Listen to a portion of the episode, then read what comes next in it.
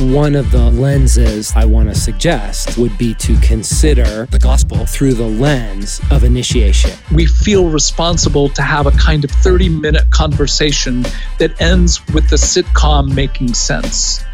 Uh, no.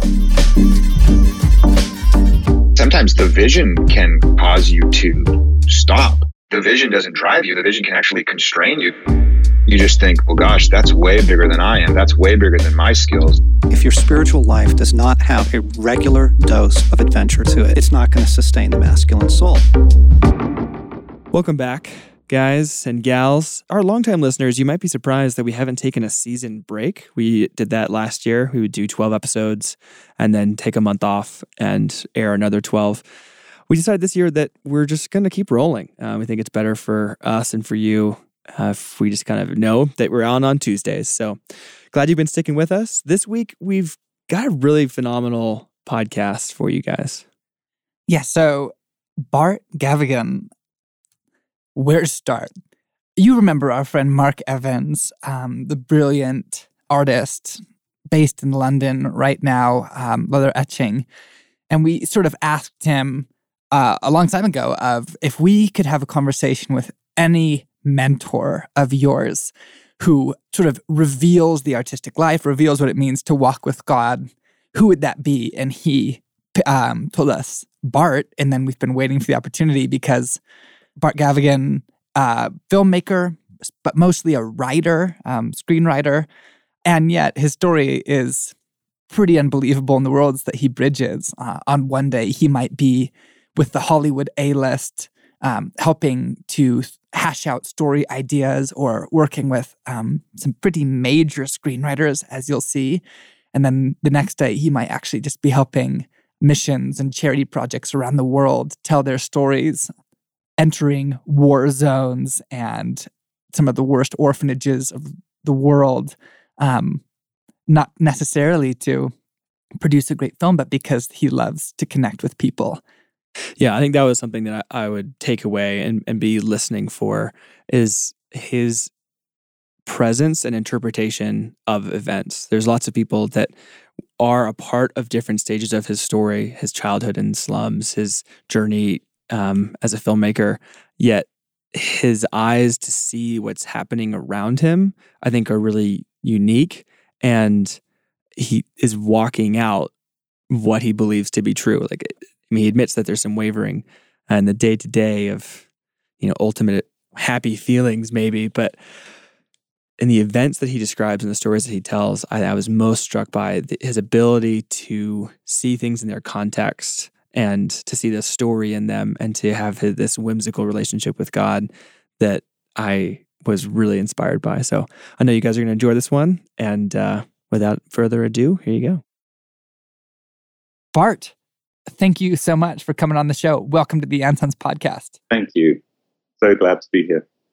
So, you mentioned as we were just chatting before we got rolling that at one point in time, you did 60 different shoots in five years in countries around the world. I kind of wonder how is that even possible? How did that happen? With difficulty.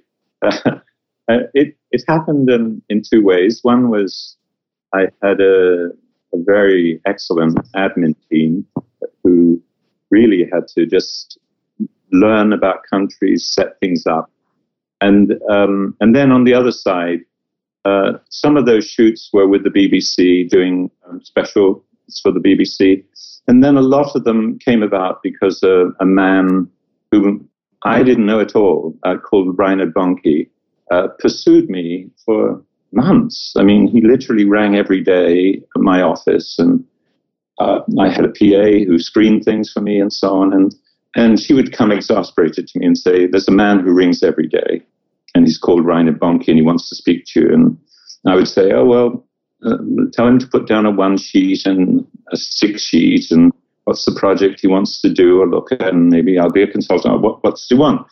And he and said, "Well, he's done all that." He's done all that for months, but he wants to meet with you. And so eventually, um, I said to Ryan, I, I didn't speak to him personally. I said, okay, tell him he can come for one hour, and I think it was in 1996. He can come for one hour, and I'll. It's a Friday, and I'll gladly meet with him, and we'll talk and so on. And about three days later, I had some interns who were from Germany, and um, they came in and they pointed at a huge diary board, as you can imagine, took up a whole wall, and they said, "Is that the Reinhard Bonnke?" And I said, "I don't know. He's just a guy who's been ringing every day and wants to talk to me." Um, and they both looked at and they said, You don't know who he is, do you? And I said, Not really. And they said, Well, let's put it this way, Bart. In most of the third world, they think he's the Pope. and so it began this journey with um, Reinhard. And if you don't know Reinhard, Reinhard is one of the most humble, amazing men I've ever met. His whole calling is to go and talk and preach and tell stories, really, um, but in the third world. And so we ended up traveling together, and he had his own teams and so on, but he wanted me to do a special project for him. And I knew, I fought it because I knew it would take five years of my life. Um, years I didn't want to give at that time, but as usual, God intervened in that and um, made it clear that's what he wanted. So it began this amazing journey, which um, took me to places I, I, just can't imagine, or places that uh, sometimes when I look back, I think, how did we survive there? how did we get out of that life? Or it took me to places where, in terms of, say, uh, things that most people have never seen, just witnessing things where I remember one night, for example, I saw the whole deaf and dumb school healed en masse. And I turned around and I saw their teachers crying because they'd lost their job now. And so it took me into a world where you saw miracles, you saw people trying to have miracles, you saw people trying to be healed and falling over on their crutches and so on. It took you into a world of horror and just God's joy and power. Um, and I didn't always behave very well in it. Like I'm a typical filmmaker, typical creator. So I remember one day, um, I think nine people born blind in a row were healed. And I remember saying to God, well, this doesn't help me, you know. One of them would be enough, you know. Give me something else. This is nine, you know. This doesn't help if you're a filmmaker. And he would have to say, literally have to say, do you think I do a bad thing, Bart? so, you know, it, was like men behaving badly in the midst of all amazing things. And I was usually the man behaving badly in some way. So it, it took me into a world of, in the Philippines, say, into a world of slums and, I mean, slums that were had 400,000 people in them, or slums where you're outriders, the police wouldn't go in with you, or it took you into a world of just hard to ex- describe. I don't think of myself as adventurous at all, actually, but I realized that I've been in places just through what God's doing in my life that I wouldn't dream of going if I if that wasn't what, what was going on. So I, will give an example. Like one of our shoots, one of our films was um, not for Rhino. It was for a charity and we'd done a film for them that had been very successful. The BBC had given us all the footage because the founder of this charity had rescued a reporter when he was shot. So under fire, he'd rescued one of their reporters, and they they loved this particular charity because of that. And and the guy had done that. The man who founded the charity had done that when he was in charge of the UN forces in Bosnia, and so he was a colonel in charge of the Gurkhas. And then he wouldn't think of himself as a religious man at all but God spoke to him once in his life and told him to found this charity, really, for um, children of war and violence and for children. So I, I, we'd done a film for him, and that worked really well. And then he came back and said, "Look, I'd like you to go to Africa with me to show that Africans are the solution, not the problem in this film. But I'd also like you to film the worst orphanages in Eastern Europe um, to show that people getting people out into other orphanages isn't the solution. It's getting them to, into homes and families and so on. And um, so your goal is to make a film that will show the European Union how that can be done, but also show people how Africans, the hearts of Africans, are really the solution in Africa. And he said, "It's going to be 12 minutes long. Can you can you do this?" And as he spoke, and it's hard to explain this part of my life. I'll talk about it a bit more. Uh, there's always been this voice in my life, a, a voice of the Holy Spirit, and, and that voice said, "Well, if he can get you into the very worst orphanage in Eastern Europe, yes, you'll be able to help him close down those five worst orphanages and do all these things." Anyway, part of that journey took me to Sierra Leone at the end of the war, where I remember once being, we were on our way down to film rebels who'd fought everyone, killed everyone. Um, you know, the, the child soldiers, you know, the first thing they do is where people have them kill their parents and so on. And we were going down to film a young guy, young tailor, 15 years old, who'd been hacked and left for dead for three days and so on. And that was the story we wanted to capture. Um, but it meant going down and down through the end of the war and, and so on. And um, I remember a hotel which had been blasted to pieces, and no one wanted to sleep in a particular room because um, the fan was on permanently, couldn't be switched off. And it was that slant. So it was like about a foot and a half above the bed as it's on this slant of spinning, you know. So as usual, if you're the director, if you lead a team or something, that's your room, you know. So I just remember going to sleep in this room. And, and by the way, there was um, crap and stuff from just mud and shit and everything about six inches high around the whole room. So it wasn't pretty, it wasn't smelling nice or anything like that. But I just remember going to bed and saying to God, okay, just don't make me up and wake me up with a start in the middle of the night. I'll be decapitated. so it's this kind of thing. And and then you you went down and it was this was the privilege of it. And we got down there and there was um, again the United Nations were down there and who they had in custody were seven year olds. I think the oldest was 22. And these were rebels, as I said, who'd, had fought every side in the war. And um, I'd come to film them because we were there and we'd filmed our tailor, and here we are. And uh, the guy, the colonel in charge, said, "Look, sir, uh, can I ask you one favor, then not to film them because I don't know what will happen. We haven't disarmed them yet. They're in a holding camp with all their arms, and all hell could break loose if you walk in with a film camera." And I said, "Of course, you know, I won't film them. Uh, how stupid that would be. I, of course, I wouldn't do that. But can I just walk in and have a look at them, and just walk at them and and and." Uh, I, I don't know what this is, but I love looking in people's eyes. I love looking into their souls, really. So he said, sure. So he said, but you go in alone. So I said, okay. So I just walked up and down. I couldn't speak their language and just walked down along these lines of faces with guns and everything. And in their faces, people asked me afterwards, what did you see? And I said, oh, I always saw the same question. And in their eyes, I saw the question. And the question was, is there any way back for me as a human being? And they were seven, they were 18, they were 15, they were 11. The oldest, I say, was about 22. And so that's been the great privilege of my life, that just to see things that only maybe afterwards you even understand the privilege of that, of being, of being right in someone's soul in a way okay, I am floored by these by these stories. Like before before we ask the questions of how you ended up in these situations, I, I need to know what what have you done with your response to such incredible and horrific, like the full spectrum of humanity, of miracles and trauma. How have you stewarded your response to that? How how have you held that?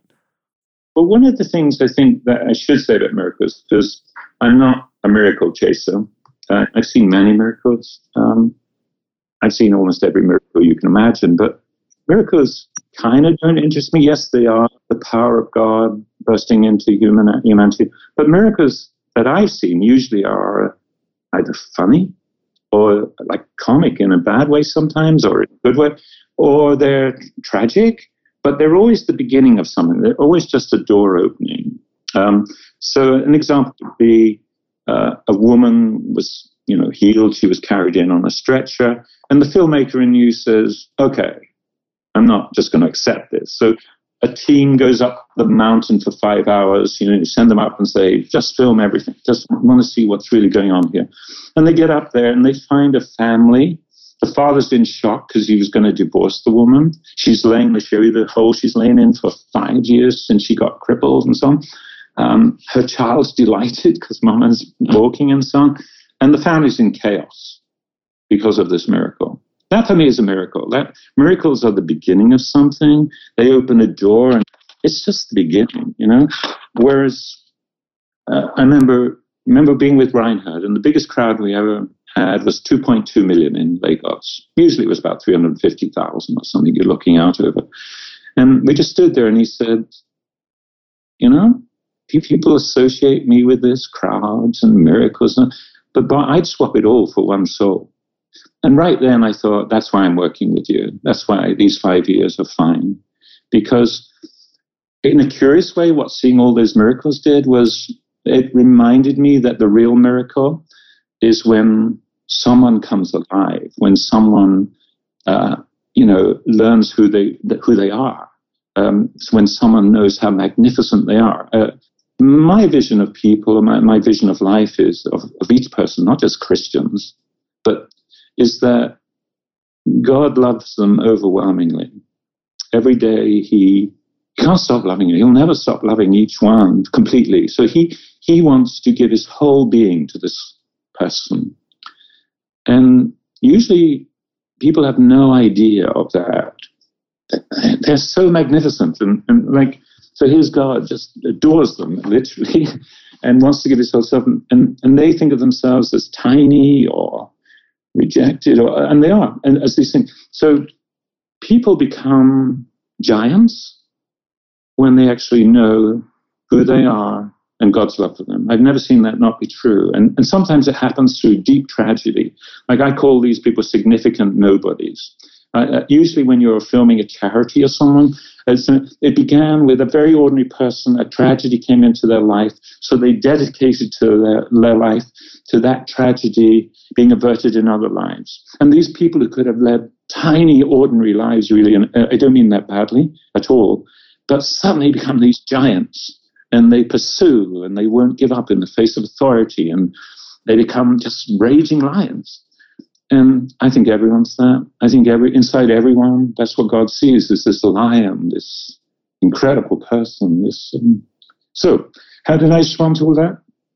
Uh, two in two ways. I thought, well, okay, you've seen the third world and you've seen how people live and how they live that and how they live that through community usually and so on. So wherever you go, build community, build the body of Christ. The next thing is um, the very least you can do is pour out your life. These people live have to live every day under immense hardships. So whether you're a writer or a filmmaker, don't don't complain to me how difficult it is. At the very least, you can be a white martyr, the way they have to be real martyrs every day. The very least you can do is pour your life out and not look back, you know. And so, so you you must serve in a way. That, that's where it put me was whatever you do with your work, your writing, you must try and serve this world. You you must um, have a dialogue with it. So when people say, "What's your calling?" I say, "Well, you know, to understand it, it's to have this dialogue with the world, to have this dialogue with humanity, and so on. It's a calling of exile. You have to go into exile."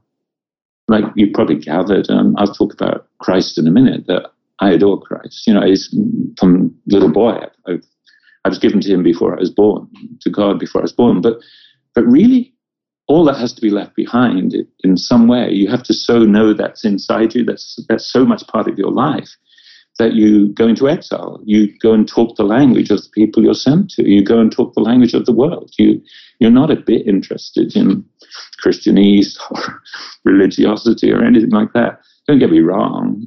I try and get to the Eucharist every day. Um, but that's just to center me so I can serve the world, you know?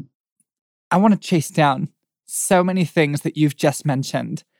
One of them you sort of touched on is having this call. It's a call to have an intimate life with God, and it ends up having all of these implications that you didn't anticipate, like a change in your heart for the world in a way that begins to work out. And then for you, there's this thing of writing and filmmaking. I know, though, from a conversation with uh, a mutual friend, Mark Evans, that you didn't set out in the beginning to be a writer, that that was sort of a pivot initiated by God. Could you talk about how it happened that you even became someone who did this kind of work? It goes back actually, like most things, to my childhood, where I had a kind of schizophrenic childhood, literally. My mother's family were quite wealthy farmers in Ireland. Um, we came to England when I was six, and uh, it was the life of an immigrant and the ghetto. So in those days in England, I remember walking down the streets with my parents. We were a large family even then. Eventually, there'd be seven children. Already there were five. And in the windows of the houses, it would say, no dogs, no Irish, no blacks. and, and that was England in the 50s, you know, the early 50s, like 1954. Um, and so we ended up living in every ghetto you can imagine. We ended up living in Brixton. I remember in uh, a large room, a small room. You cooked on the landing, and the loo was was two stories down. And I remember one day going down to the toilet below. There was no loo paper down there, but there was peeling wallpaper that was hopeless. So I used some of that. And within an hour, the whole family was on the streets pushing their pram, homeless, kicked out, and actually heading for what was a very uh, notorious place, Newington Lodge, where they separated men from their families, and three families lived in a room about the size of a normal living room. And I had to live with that. I, I put us on that journey. So I us out of the, that particular ghetto into Newington Lodge. After that, we lived in, for three years in a Victorian poorhouse along with 3,000 other people. They did a survey on that. They said anyone who lives here longer than three months will go mad. Um, it was it was that kind of life, and yet every summer. As soon as school was out, the night school was out, we would be on the boat train to Ireland and to Dublin, then down to where our parents had a farm, and we'd have three amazing months summers on the farm, and it was glorious, and you're outdoors and doing things every day, and then you come back to the ghetto. And um, now in the ghetto, uh, there was two important things probably to say about it, or three uh, and to do with writing. First of all, Hemingway, as many other people said, uh, you know, the best training to be a writer is an unhappy childhood. well, by that, I didn't have an unhappy childhood in the normal way, like the family. It wasn't to do with an unhappy family, although there was divisions and pressures and, and dysfunction all over the place. It was more uh, to go to the shop, you took your life into your hands. There were gangs on every corner. They spat on you. If you reacted, they probably killed you.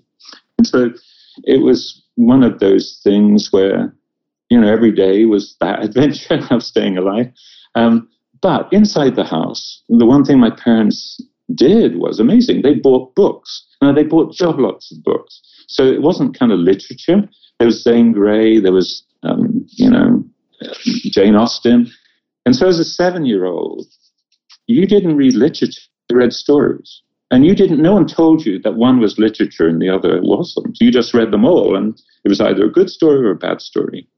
And then in the midst of that, I had a father who was probably the greatest storyteller I've ever known. I mean, the Abbey Theatre, back in the old days of Sean Casey, wanted to take him there when he was 15, and his mother wouldn't let him go. And so, so he ended up putting his brothers through college. He, he worked as a laborer all his life. But he told these stories that just were fascinating. And like uh, later, I'd be at the National Film School. I'd, I'd be whatever, 23 years old or something, thinking, can I ever tell a story as great as my father? But side by side with that would be the usual uh, shame culture. I, our islands like Japan, shame culture. So, uh, you know, I, I, asked my uncles who are rich, and I said, guys, you know, when I was older, I said, do, do you never think about this? Your sister lived in the ghetto and we'd come here. And, and they looked right at me and said, yeah, Bart, every time they came, we offered your parents to buy them a house and they would say, no, thank you. and that would be typical shame culture, no, thank you, you know. Um, and then the other side was my father. He was brilliant, but he had a despair in him. So he literally, I found out after he died that he'd written plays that were great but every birthday he'd burn one. And one he kept for seven years, and finally he burnt that. So the message, the hidden message, the record playing in our house was no matter how talented or great you are, you'll never achieve anything. My brother was probably one of the best footballers anyone had ever seen. His teacher was the captain of Wales as an international team. He said he was the best young kid he'd ever seen playing football. Whenever the big teams like Spurs and Arsenal would come to scout him, he wouldn't show up. Because the record playing was no matter how talented you are, you'll never come in. So he became an alcoholic and addict and so on, um, and a very violent drunk. Um, so, but he had a great end. I mean, he he, he, came to a fantastic place in a miraculous way. But um, but boy, yeah, that was the kind of background. It, it, wasn't just that you read the books, but life itself was like a story. You know, every day was a story. It was a story of survival. I, I worked, you know, during the summer holidays with one of the. I mean, all the drug uh, the drug lords in England lived in our estate at one point um, in in, in London. Sorry. And I worked with one of the hoodlums, you know, during the summer. I polished brass, I polished Eros and Piccadilly and other statues around London. And he'd tell me stories. And I said, Tell me about, because I love stories. And I'd say, Tell me stories about what you did growing up. And he wasn't very old anyway. He said, Oh, what did we do? We'd get a big furniture lorry, the whole gang. We'd drive around. We'd let the ramp down the back. We'd plow out and beat up anyone on the street. And I'd say, Okay. Um, and then, you know, I was at boarding school and so on. And he, at the very end of working with him in the summer, he gave me a little hammer. And he said, Now, if you ever have any problems with anyone, just I find it really helps to bang them right here in the forehead, right just between the eyes, and you'll have no more problems. And I thanked him very much and said that wasn't my life, and you know so. On. But this, so it was like humanity in all its colors were all around you on a daily basis. It wasn't just in the books, which were amazing. Um, it was living this life, which was you didn't choose, but there it was, you know. The Hemingway reference, I mean, just that your father burning a, a play, something he's written one a year on his birthday, is yeah, it's poetic Very in its brokenness. yeah, yeah, it is, and it's no, no. In that, and here's the bit that's kind of interesting, I guess. Um, I didn't know this till I was about 45. And um, one night I'm in the editing room with Martina, who came, came as an intern for three years. She had to make a big choice. She had to choose between doing a doctorate in film. She'd already been to Berlin Film School, or coming and being an intern for three years. And she came to be an intern. And then she worked with me for about another nine years. She was brilliant cameraman, brilliant writer, brilliant everything, you know whatever, editor. But one night we're in the editing room and we're rushing to finish a job, and she says, Bart, you see that bottle of wine over there? Can we open it? Because I've got something to say to you. And I thought, wow, okay, what's what's this going to be? Are you are you quitting? Are you leaving? Are you what's going on? So we opened the bottle of wine and we started to drink the wine, and she said, now, so I want to tell you something about your life uh, that you may or may not know, which is so before I came to be your intern, I did one last kind of big pilgrimage from Germany to Russia. We walked. It was a kind of incredible walk. 700 of them made this. They lived rough. They lived in barns, they, which for her would have been terrible. She was very finicky. She's the kind of person, if you're out filming, like whales in Baja or something, she wouldn't go to the loo till you got back to the hotel. So for her to walk rough to Russia must have been terrible for her. Um, anyway, she said, um, I'm in the Hermitage uh, in St. Petersburg, and I'm I'm in front of Rublev's icon of the Trinity. She said, I didn't know what it was. She said, and I understood why, which was that she had a kind of weeping skin disease. It wasn't leprosy, but it was something really bad. And she was miraculously healed of that when she was 17. And her whole family got changed and converted. So she had no background of icons or anything like that. And now she's sitting in front of one and she can't leave it. She's totally drawn to this icon of the Trinity, the Oaks of Mamre by Rublev. And uh. I just said, uh, no, he said, when you go to Brook Place, where Bart and Patricia live, you'll find this icon in every room. And there's nine buildings. It's a huge center with 26 acres of gardens and whatever. He said, uh, you'll find it in every room because they have a, they love the Trinity. Um, and then he said, Oh, and by the way, just so you know, Bart was given to me before he was born. His mother lost a child at birth, and he belongs to me. So I just so speechless. Yeah. No one had told me this. So the next day, I drove 30 miles to where my mother lived and said, Is this true? and she said, I thought you knew. I said, Well, no one told me.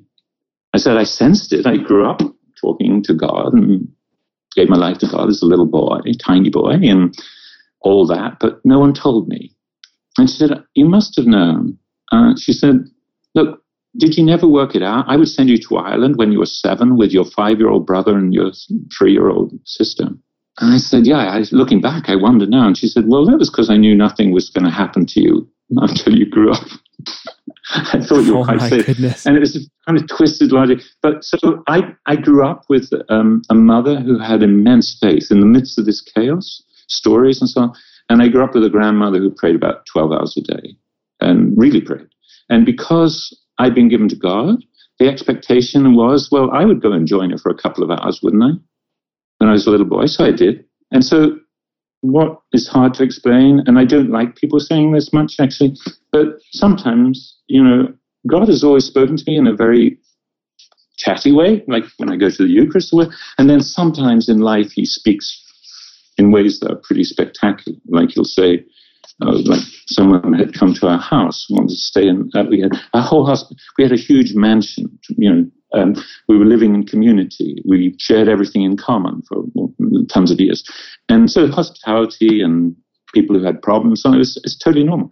So one day we're at Sunday, we're having kuka sandwich in this massive library, and uh, there's this lovely guy, lovely instructor from the Isle of Wight, a, a sailing instructor, and he wants to stay the night, and that's great.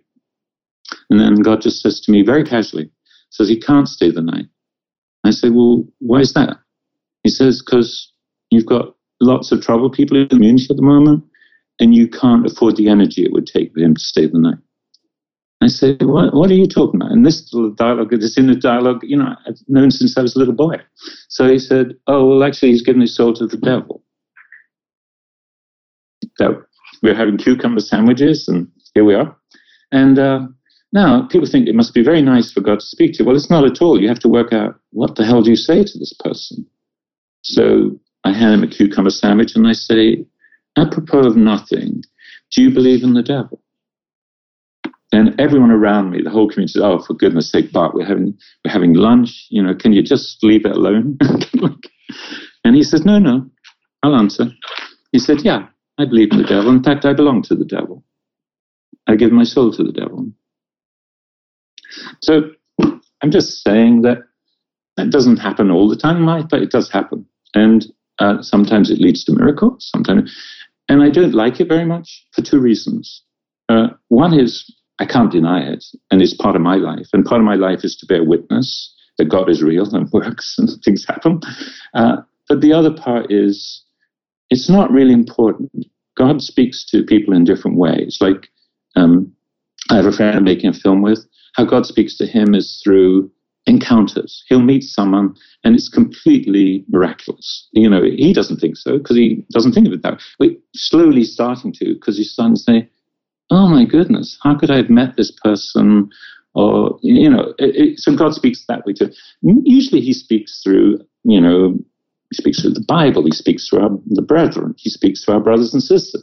He speaks, like I always have a spiritual director, because if God speaks to you like he speaks um, to me, then you have to be under authority. You have to be submitted. You don't, you know, you can't mess around. You can't get isolated. When I'm isolated, I'm just horrible. I think when anyone, when everyone gets isolated, they're just terrible.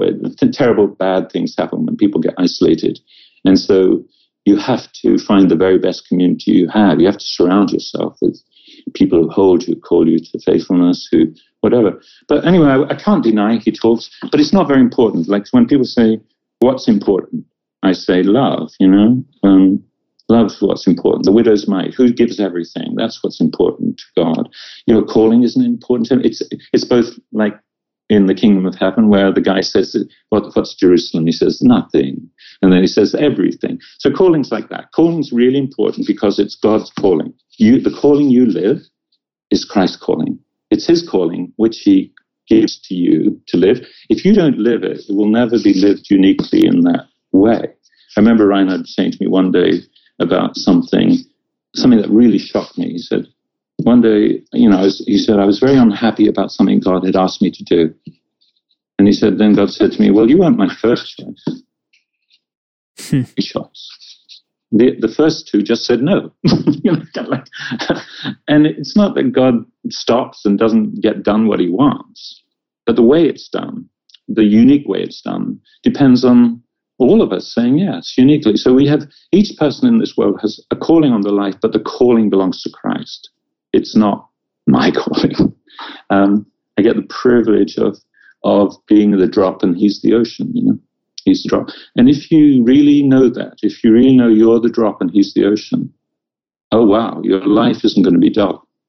To go back just a minute, I love what you're saying about uh, hearing the voice of God and miracles and the the observation of we think that often we want these things, um, not recognizing like in one regard that they'll have like actually uh, dramatic ramifications. I've even said or acknowledged sometimes um, to peers in the circle here of like, you know, the irritating thing with like developing real conversational intimacy with God is that the things that He starts asking you to do start being uh, more and more requiring, almost like um, sometimes not necessarily dramatic, but simply more encompassing. The balance that you just set up, where like on the one hand, as you build um, or walk out an intimate relationship with God, things happen that like are requiring, or you know, maybe you'd rather not do, but he's asking you to do.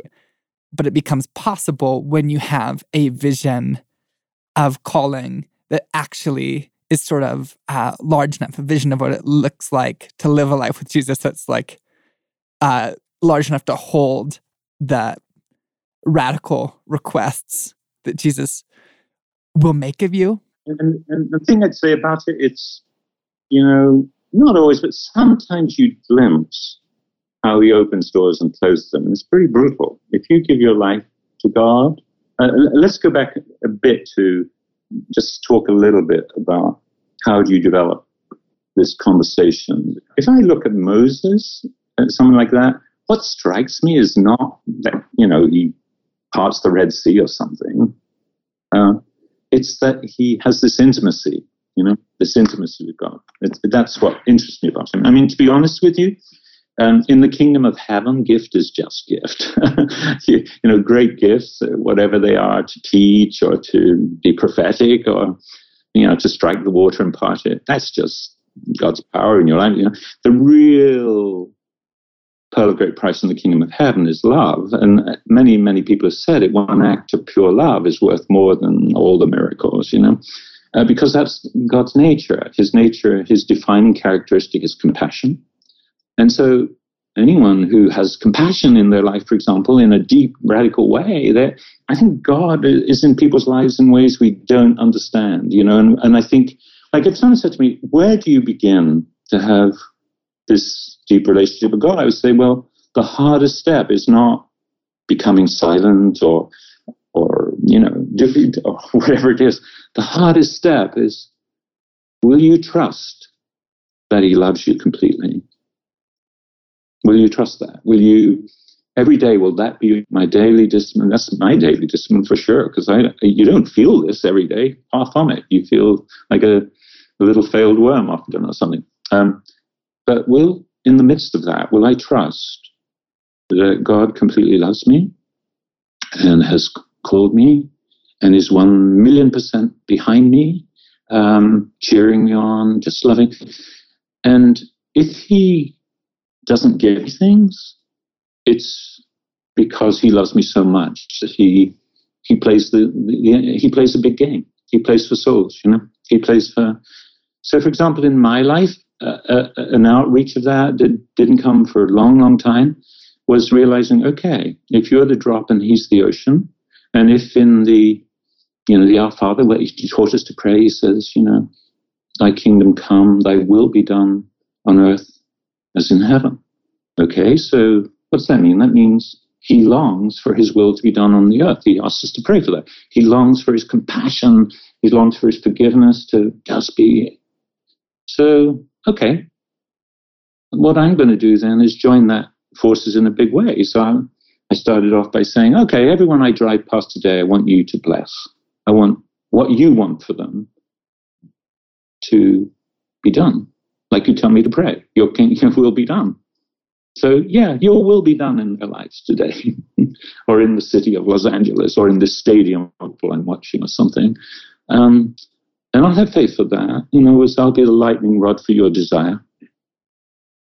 It's nothing to do with me. It's your desire. That's what you desire. You love people so deeply. Your whole longing is for them to know you, to know who they are, to be set on fire, to do great things. Okay, I'll be the lightning rod for your desire. And I won't think small about that. But the consequence of that is if I'm in an Uber, if I'm on a train, most of the time I'm just interceding. If I have spare time, if I wake in the middle of the night, it's just because he wants me to intercede for the next few hours or something. So it's realizing you're in the big game. We're all in the big game. It goes all the way back. I was six years old. I'm in Ireland. It's a storm. The Atlantic's on my right with a sheer drop off, a sloping drop off down to. Coming down the road towards me are people walking behind a, a hearse. It's like something out of a film, you know. And the voice speaks, you know, this beautiful little still voice just says, Bar, just understand one thing. All that matters now is how that person loved. Person being buried, you know. And that was six years old, and I thought, oh, wow.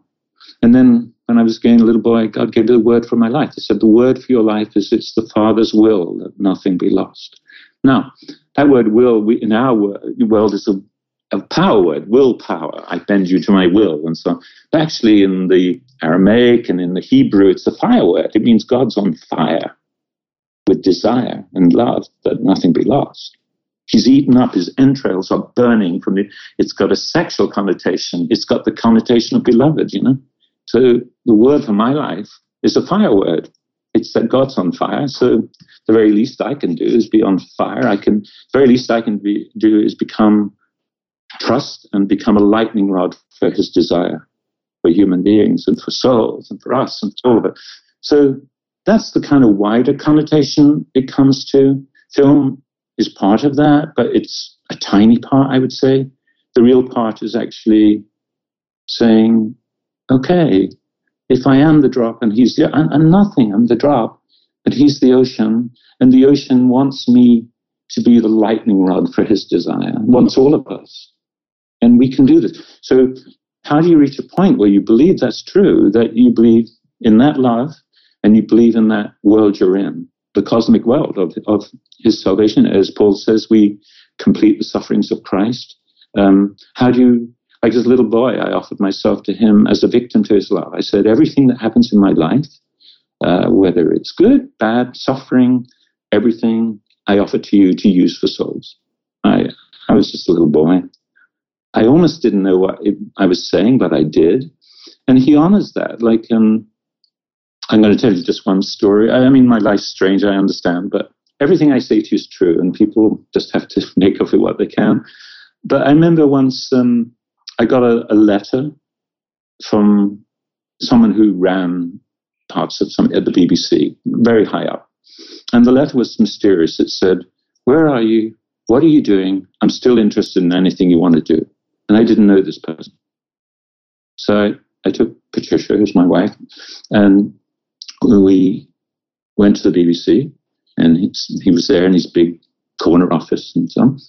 And he said, Finally, you come to see me. And I said, I don't know you. And he said, Yes, you do. You know me. And I said, How do I know you? And he said, Well, I saw the feature film you made at film school, and I sent you a note. And that feature film had cost me my life. Uh, they let me stay seven years at the National Film School to finish this film, four years longer than the course ended and so on. And um, so he said, I sent you a note. I've only sent one note like that. It was a very high praise note and so on. Very embarrassing, actually, he said. And I said, Well, tell me what it said, because I still don't recall what you're talking about. So he said the exact wording of the note, and I said, I laughed. I said, Oh, I threw that note in the bin. I didn't know it was a joke or it was real. It was it was certainly amazing. And he went from being really angry and clearly wanting to, from the moment I walked in, it was like he wanted to hit me. And then he went right and he said, Why? And I said, Because it wasn't signed. You did I didn't know who had sent the note. You never signed it. And he said, I signed it. I said, You never signed it. I threw it in the bin because you never signed it. And he said he just was stunned and he said, Do you know what that note was about? I said, No, not really. And he said, that note was about the fact the BBC were going to do film. And we had chosen six people, and the usual suspects, people like Norman Stone, who was a partner with for 30 years, or Mike Radford, who had worked for He went through the list. You know? And he said, You were going to be the seventh, but you were going to be the jewel in the crown. We were going to give you your own editing rooms. You could make whatever films you wanted. You could have your own crews, and so on.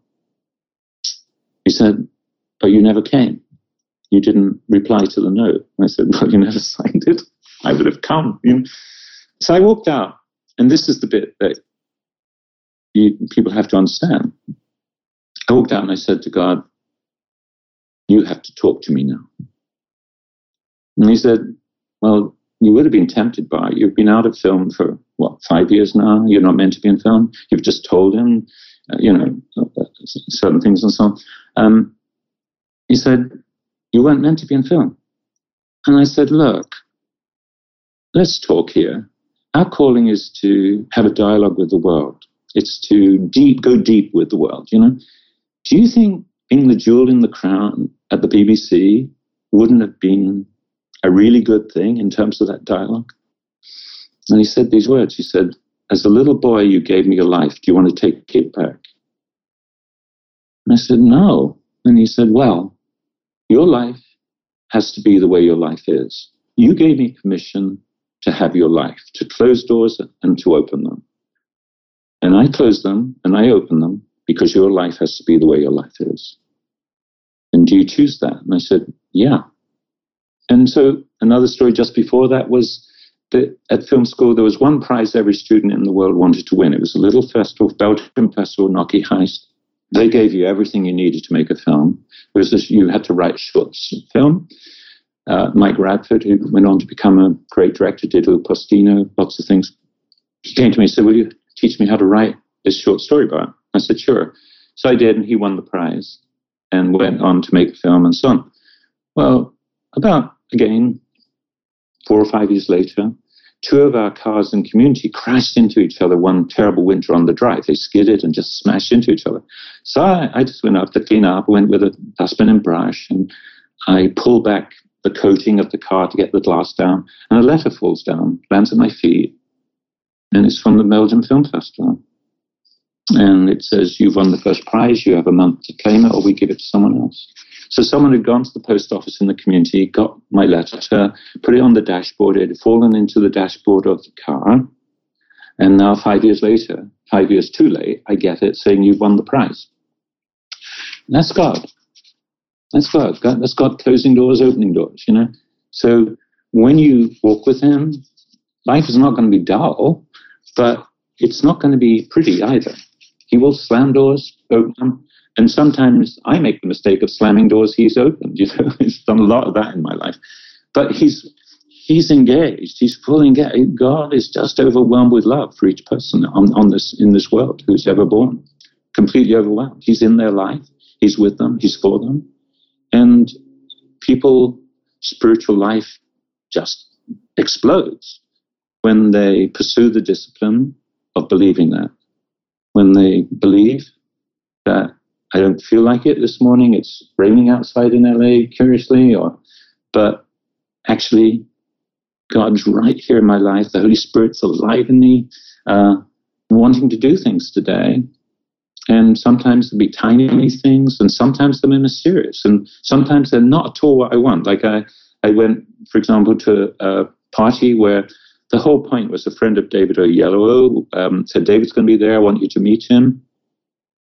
So I go, he's right there. We go afterwards. We go to a pub, we're going to have a drink. Uh, everyone, and I'm standing here at the bar. He's he's here at my right, and God says, "See this person on your left, Bart? Uh, that's the person I want you to talk to tonight." So for two hours, I stand next to David Oyelowo, and I talk to the person on my left. I, I don't even say hi to David Oyelowo. So it's not pretty. it's not. It's it's not what you always think, you know. And and certainly people, you know, God speaks in different ways to different people. He doesn't have to speak the way he speaks to me. My life's my life, you know. Um, and and I think people are lucky he doesn't speak that way to them quite often. Um, but he does speak. He's he's involved. It's intimate. So so for me, the key to intimacy with God is to believe He loves you, to believe that He's radically committed to that. If you can, even one millimeter of your soul can accept that, your calling will be lived. I love and am very uh, disrupted by the value system you're describing. Um, it dovetails with a recent conversation, the insight of which I owe to uh, Pete Greig, but it's like a story that I had glossed over, but really comes to mind in the story you're telling, which is, you know, the fact that post Egypt, they've made it through war, desert, et cetera, et cetera. And for the first time, all of Israel is standing on the edge of what they've longed for for generation after generation. And, you know, God says to Moses, like, you get to go in now, but I'm not going to go with you. And then Moses' response is like, no deal. And you just have this incredible moment of like, you are about to get everything that you have longed for. You're going to get the realization of what you hoped your life would be and knew you were called to be, but you're going to lose a level of intimacy with me in that, like, you get, you know, this the uh, the model of Moses going like, no, I like, if you are not going, we're not going, and if that means being stranded for a really long time, and obviously then he negotiates and is like, please have us go with you, or please come with us that we can actually have this union with you. And just hearing what you're saying, like uh, what is asked of you and where the invitation is, is to accept walking in the actual union with God, which will mean like saying no to things that looked incredible, being invited into things that didn't, but like getting to walk out and receive what you were built for, which is to know God and to enjoy Him. And then that produces an, a unique effect on the world. Um, I just don't think that I've heard quite as many stories um, in a in a positive way that reveal how intense that can be and actually like sort of force the question in me um, even just thinking about like much lower stakes of like uh am is the value here um to walk out my life with God and to keep giving my life to him and to keep like prioritizing with him or is it to keep pushing in the direction of what I think I have been promised in my calling? Yeah. What's the point of being the drop without the ocean? You know, what would that be look like? And it sometimes it gets rough. You know, so like I was out of film for a long time, and then and the time came where I could go back in. I had no faith for that, but there's this beautiful bit in Paul where he says, "Sacrifice on the altar of your brothers and sisters' faith." I could, I could do that. I could have their faith be my, my thing, you know. So anyway, uh, at one point, I, I, started to get invitations like to Equinox, which is where all the A-list come in to work with writers, or Sundance, So suddenly out of blue, you're being asked to come and be um, an advisor and be part of all this, and you're the only non-A-list in this room for sure. And anyway, my first night at Equinox is at this big chateau, Chateau Beychevelle, and fantastic. They open their wine cellar. It's, it's amazing uh, every night. And it, it's so anyway, the first night there's a knock on the door at midnight, and it's James Hart, James New Hart, who wrote Hook and Contact and, and tons of things. And there's eight A-list people in, writers. Uh, and he said, uh, "We have a proposition for you. We call you the undiscovered country." And there's eight of us, and we will offer you six to seven dollars a year just a script doctor for us if you'll come to Hollywood and do them. Mm, I'm just like everyone else. I think, oh my God, how wonderful. And as he's talking, literally, God puts a tombstone in front of me. As he's talking, he's talking about the six or seven million dollars in Hollywood. And on the tombstone's written, he was a great script doctor. And God kind of says, basically, the implicit, I don't think so. so I say, no, thank you. Uh, a big agency offered me the same amount of money about a year later. And honestly, there are times in your life where you just think, am I crazy? Did I really turn down these kind of things? Or right now in my life, right now, um, two months ago, I withdrew from the company I had founded with someone, great guy who has run big companies um, in film and so on. Uh, we have Chinese investors. There's all sorts of possibilities and so on. There's all the problems of getting money out of China, of course. But I mean, it was fantastic. But the kind of creativity or the kind of for me, business has to be built through community. You probably gathered that the body of Christ is like the core for me. And we had a different vision about how to do that. So, through my wife, through my spiritual director, through my own writing team who would lose their jobs if I left the company, they all said, You have to leave, Bart, because God's blessing on your life comes about when you live community and build this way, not that way, not the corporate way, you know, which is fine. I, he, I think this guy is fantastic. He's committed Christian. He's much better business than me. Well, you know? I, I think he's fantastic. But God's saying, "Come out." So we come out, and what do we come out to? We come out to, you know, insurance. Given my age, we have and I. We have insurance costs us thirty six thousand dollars a year. You know, we have rent in LA is phenomenal. We suddenly don't have money. Um, we have to scramble and whatever we do, this and that and so on. So right now we're in the midst of where, yeah, this this things potentially can land projects and all, but right now we're making through the end of the month. We're seeing how we can get through the next month, or do we release this little pension we have in England to get through? Yeah, we do. Um, and so that's God. That's the journey with God. It never, you know, it's always this challenge. And will you trust? And the core of it is that the core of it is is he with me on this? Did he send me here? Yes, he did. How do I deal with that? You know, uh, the core of it is this just daily journey where you trust. It's not easy. Uh, it's scary as hell. And who cares? What, what, where else would we go? You know, as Peter says, where else can we go? Because you're the ocean. We're the, we're the drop. But together, we can be the lightning rod for that desire, for that love, for that mercy, for that compassion that just is beyond comprehension. And I think, truly, I think most people, the problem is they have no idea of the ocean that's His love, that's just longing to. I mean, the problem isn't how do I have intimacy with God? The problem is really simple is do I believe God wants to give me everything I can possibly contain of Him? And do I believe that even a little bit? Because if I can believe it just a little bit, I'll become a spiritual giant. And I don't mean that in a bad way, you know, giants versus pygmies. I don't mean that at all. I mean, in terms of who heaven sees me to be, I'll become, start to live that a little bit.